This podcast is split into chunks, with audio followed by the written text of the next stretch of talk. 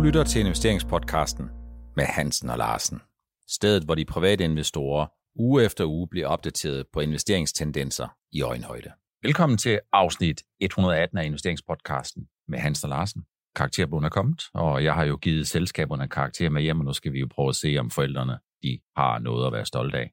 Vi skal en lille smule ind på den kortsigtede udvikling på aktiekurserne, og man ikke vi kommer lidt ind på, at Goldman Sachs har nedjusteret deres forventninger til aktiemarkedet her på kort sigt.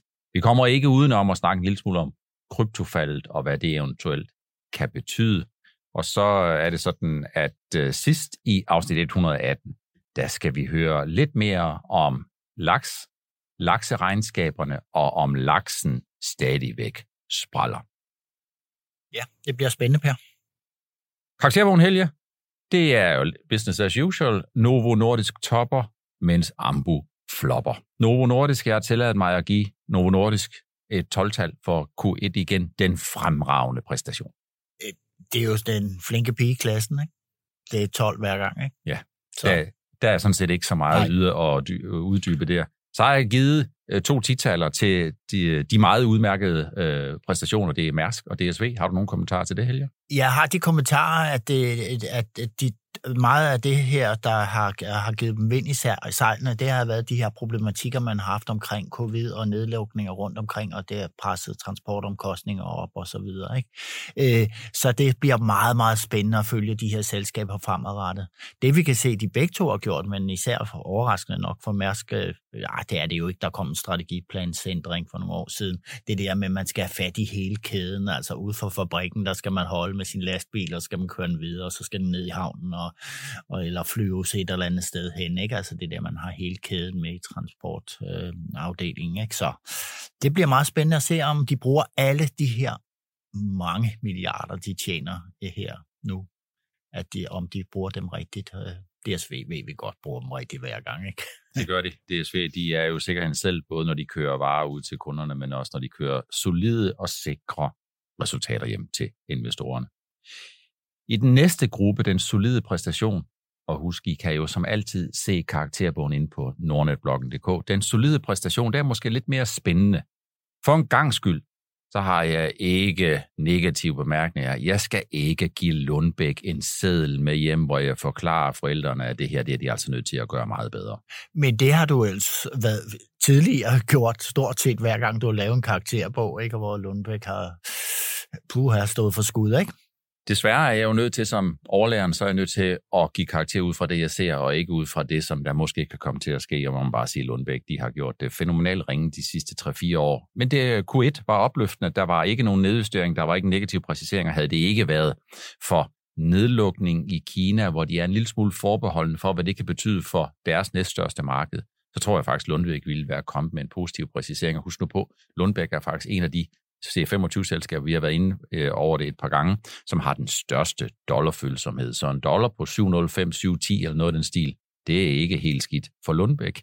Øh, andre i den her gruppe, der har vi ISS. ISS kom ikke med noget øh, kvartalsregnskab, men kom en trading update, og efter den her trading update, hvor de løftede helårsforventningerne til omsætning, så indtjeningsforventningerne blev løftet med 5%. Jeg synes, der er noget, der tyder på, at Jakob Aarup Andersen som ny topchef, han gør bordet rent og gør rent bord.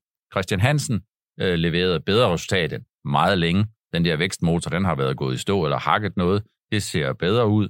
Vi så gode regnskab fra Jyske Bank, som har leveret nogle på hinanden følgende gode regnskaber, så jeg har rykket dem op i den solide kategori og Novozymes. Det ser måske ud som om, at investorerne igen tør håbe på, at vækstpausen den er overstået.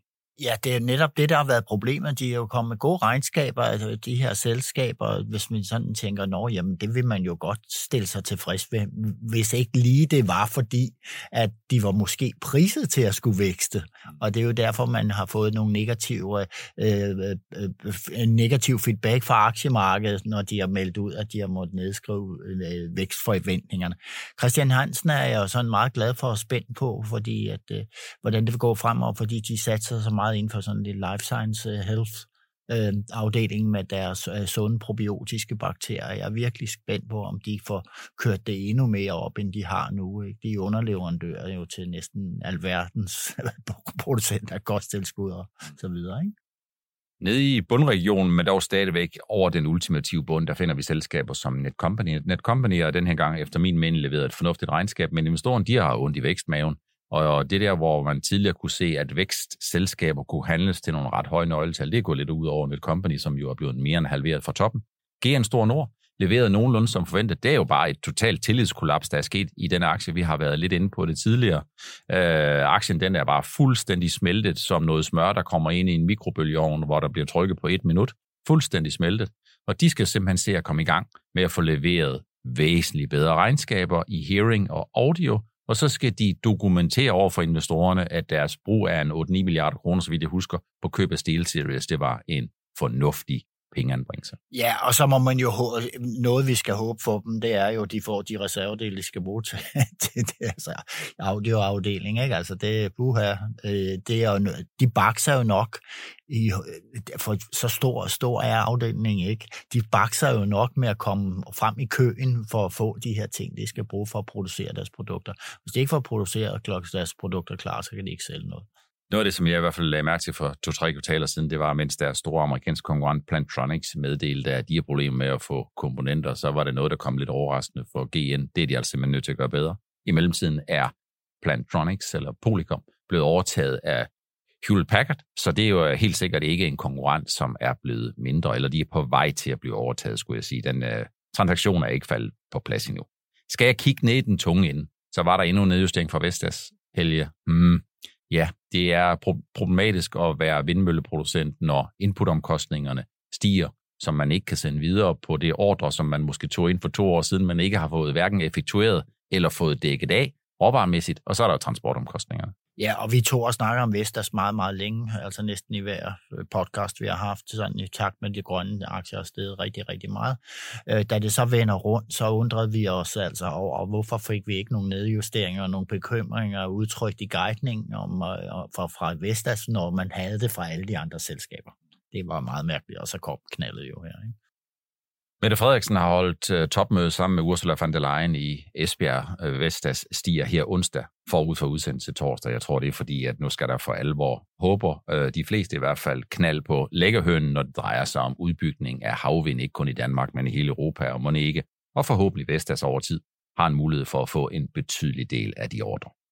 Danske Bank. Danske Bank leverede et skuffende regnskab igen. Danske Bank positionerer sig ned i bunden af gruppen af banker, jeg øh, bruger øh, den term, de mangler simpelthen agilitet. Ja, det må jeg nok sige, at øh, der er jo en stivnedhed i, i den organisation, som selvom på trods af de ting, som de har har fået op at stå på det digitale område. Men Per, jeg tror altså, de har noget jeg, granatschok eller et eller andet i den bank. Det er oven på alle de problemer, de har haft, alle de dårlige sager, de har haft.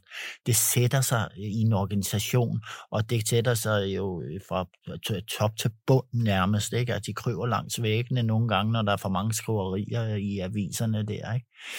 den er lidt, den er lidt svær med at gøre, men øh, banken skal da klare sig, men øh, puha, vi aktionærer er jo ikke glade, når, når man ser tingene sådan, som det er her.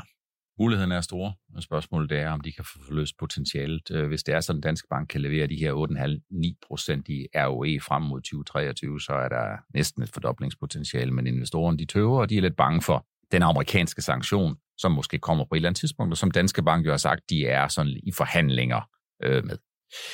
I bunden, Helge, Ambo, bliver de aldrig trætte af at nedjustere?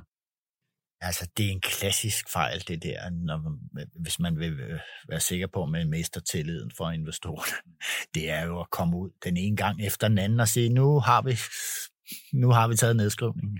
Så kommer den igen og igen. Vi kan huske, hvad der skete med Novo, da de måtte ud i sådan en... 2016. Ja, sådan en, en boksekamp der i, med, i, i flere runder. Ikke? Det, er ikke, det er ikke godt for tilliden. Så Vækstmæssigt så det ud som om Novo i 2016 de var udbokset, men de brugte tiden. Den mellemliggende side, eller de øh, to næste år, den brugte de meget fornuftigt. Kan Ambu også gøre det? Øh, ja, selvfølgelig kan de det. Altså, der kommer jo et tidspunkt, hvor presset tager, tager af fra de her øh, problemer, man har med at få leveret øh, øh, øh de her reservedele, man skal, de ting, man skal bruge i sine produkter, plus at prisforholdelser, øh, pris, de, de ø, ø, forhøjninger, der er hele tiden på et tidspunkt, dæmper det sikkert også af, ikke? Men de bør være de må hellere være mere negative, end, end blive ved med at komme med nedskrivninger. Ikke flere nedjusteringer. Ikke flere nedjusteringer. Det, det er simpelthen bare, det er lidt uh, teatralsk, at uh, en, en så stor virksomhed som Ambu ikke kender uh, spillereglerne på De aktiemarkedet. burde have nogle egendrenge, der kunne finde ud af det der. Det skulle man tro. Aktieusikkerheden, Helge, den fortsætter. Goldman Sachs har i den her uge været ude og ligesom at sige, hmm, vi tror, at det bliver lidt svært de kommende måneder med hensyn til S&P 500. Det er det, de guider på her. 4300 ved årets slutning, det er jo kun nogle få procent over, hvor vi er øh, øh, aktuelt. Er det overraskende, at sådan en stor aktør som Goldman Sachs kommer ud og siger det? Er det på basis af den økonomiske usikkerhed? Eller er det fordi, at de kan se det flow, der kommer eller ikke kommer fra investorerne, peger i den retning? At det kan det være en kombination af det hele.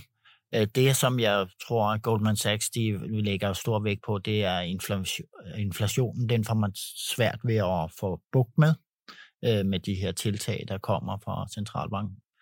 Øh, og så tror jeg, at de har noget recession i tankerne i allerhøjeste grad, og forbrug, der falder.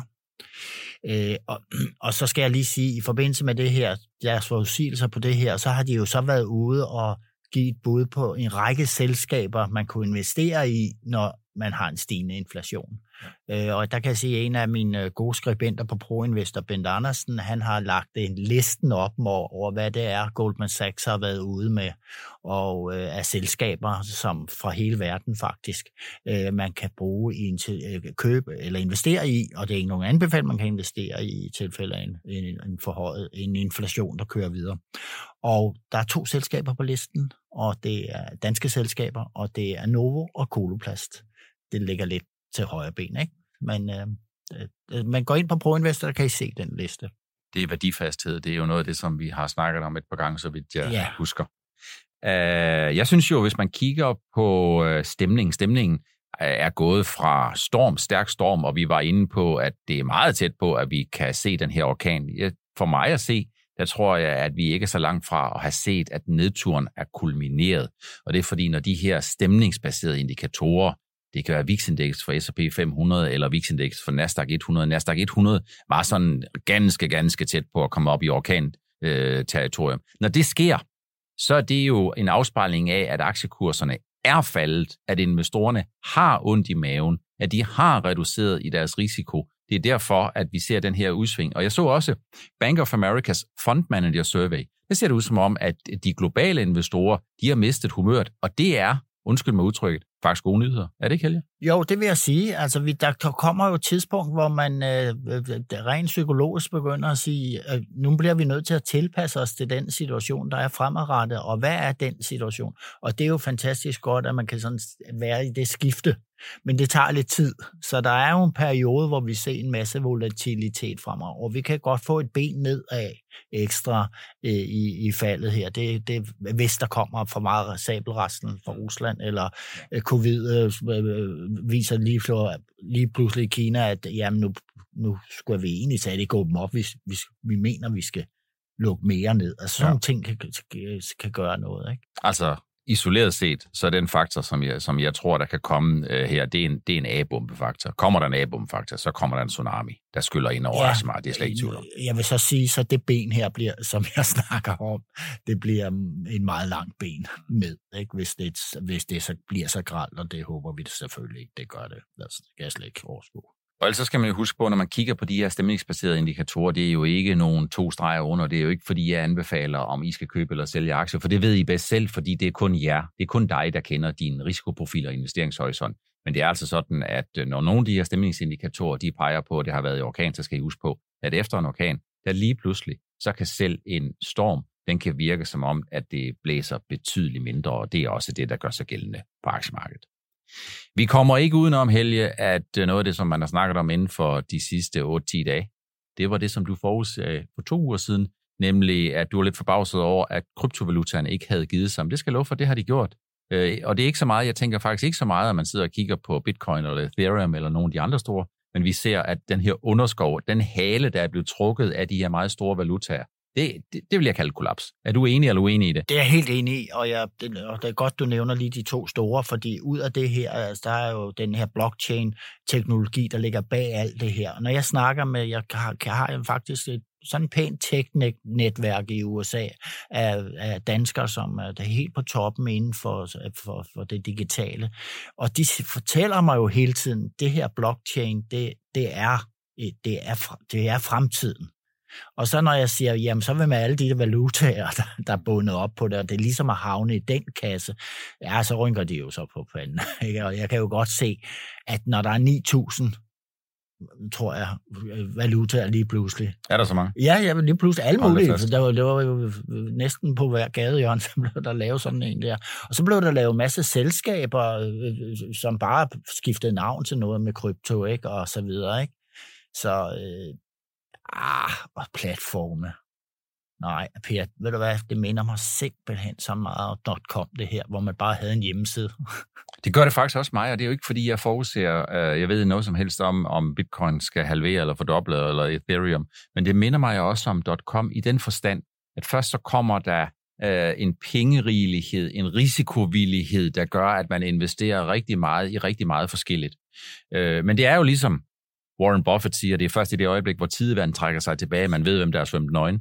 Øh, og det er der, i det øjeblik, som jeg tror er udløst af Fed, der har skiftet hest i vadestedet, øh, stigende renter, og skal kontrollere inflationen oppefra og ned mod de to, i stedet for nedefra og op til de to øh, procent, som har fjernet den likviditet, der er i den halestrøm ud over Bitcoin og Ethereum. Så jeg tænker faktisk ikke så meget på Bitcoin og Ethereum og nogle af de andre, men jeg tænker på den hale, der trækker bagefter, og det er der, hvor jeg ligesom siger, det er derfor, jeg kalder det her et kryptokollaps, og jeg tror, det er øh, begyndelsen til et .com 2.0 kollaps. I den forstand, at om fem år, så vil det vise sig, at der var nogen, der havde en bæredygtig forretningsmodel, som er blevet større, øh, og som kunne stå på egne ben, ligesom der blev født, øh, der blev poten- havde potentiale til at blive født 500 Amazon, men der, men der var kun en, der fik lov til at beholde navnet Amazon, og det er det, jeg tror, øh, at der er sket her i løbet af det første anden kvartal.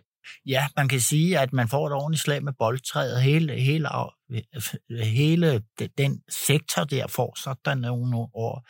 Altså selvom man har sagt, det, at det, det, det er den nye guldstandard og alt det der pjat der, ikke? Altså så længe noget, noget ikke er godkendt sådan til generelt brug, så kan det sgu aldrig blive en guldstandard, øh, og det kan heller ikke blive et værn mod inflation. Altså det er det, vi har set, og det kan jeg lige så godt sige, det er spekulation i i værste grad. Ikke? Og så må man sige, at bitcoin, ja, der er nogen, der har prøvet at hacke ProInvestor på et tidspunkt. Så fik vi sådan en mail om, at vi skulle betale i bitcoin, og jeg tænker, okay, hvad, hvad, hvad bruger de? Hvad, hvad, hvorfor bruger de det? Ikke? Det er jo fordi, det kan lade sig gøre, uden at man kan spore det. Ikke?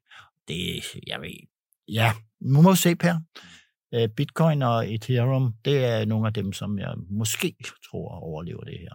Så det her, det er ikke et spørgsmål om, at øh, jeg eller Helge anbefaler køb eller salg af bitcoin overhovedet ikke, eller Ethereum eller noget som helst andet. Det er bare en påmindelse om, at øh, jeg tror, der er rigtig mange, der blander rigtig mange ting sammen. Noget af det, som jeg har hørt et par gange her i foråret, det har været, at øh, kryptovaluta er den nye guldstandard, og det er jo inflationsbeskyttelsen, lidt ligesom guld, og der må jeg bare sige, der må være tale om misforståelse. For hvis det var sådan, at det var en inflationsgardering, så ville vi jo hverken have set, at valutaerne bevægede sig rigtig meget, og vi ville slet ikke set, at de var faldet. Fordi man har jo ikke hørt om andet end, hvor meget solsikkeolie, som man ikke kan skaffe fra Ukraine, er steget i pris. Øh, brændstofpriserne er steget, mælkepriserne er steget, kødpriserne er steget. Alting det stiger, undtaget af aktier, de falder tilbage. Så hvis det var sådan, at det var et perfekt inflationshedge, og det var udtryk for en værdifasthed, så skulle vi have set den modsatte reaktion af, vi har set. Så, så der er jeg bare nødt til at sige, jeg tror, det er vigtigt, at man holder tingene lidt adskilte, øh, og øh, ligesom ikke løber med, øh, ligesom i fodbold, øh, på alt for mange halve og løse chancer, for så er der en risiko for, at man bliver træt. Vi har også det der koncept med Luna der, hvor den man siger, at der binder man jo så værdien på den her krypto op på dollaren. Og øh, ja, det må man vel se. Den er faldet 90 procent, ikke? Så det er dollaren ikke. Jeg så et program øh, for nogle måneder siden, hvor øh, en Kasper Sprøder fra DR, han havde været til øh, fest i El Salvador, tror jeg det var. De ville øh, simpelthen bare bruge, øh, jeg tror det var bitcoin, der ville lige bruge som reservevaluta. Jeg, tror, jeg håber ikke, de har fået vekslet øh, hele deres beholdning af dollar eller noget andet øh, til, øh, til bitcoin, for så i givet fald så er bunden gået ud af den der kasse. Ja, og så er der, er der jo en masse offentlige ansatte i El Salvador, der sidder til alt lidt kede, over, kede af, det, ikke? hvis de skal deres, deres løn udbetalt i bitcoin. Jeg håber alt det bedste for krypto, på kryptoinvestorerne. Øh, udviklingen er spændende. Øh, den er sådan på kort sigt, der er den lidt kryptisk. De norske lakseaktier, Helge, hvordan øh, er de kommet ud af første kvartal? Vi har hørt rigtig meget om, at laksepriserne de er historisk høje. Så er det nok til at skabe en god bundlinje, eller skal man ligesom i et hvert, i en hver resultatopgørelse kigge på omsætning minus de omkostninger, som formentlig også er fuldt med op?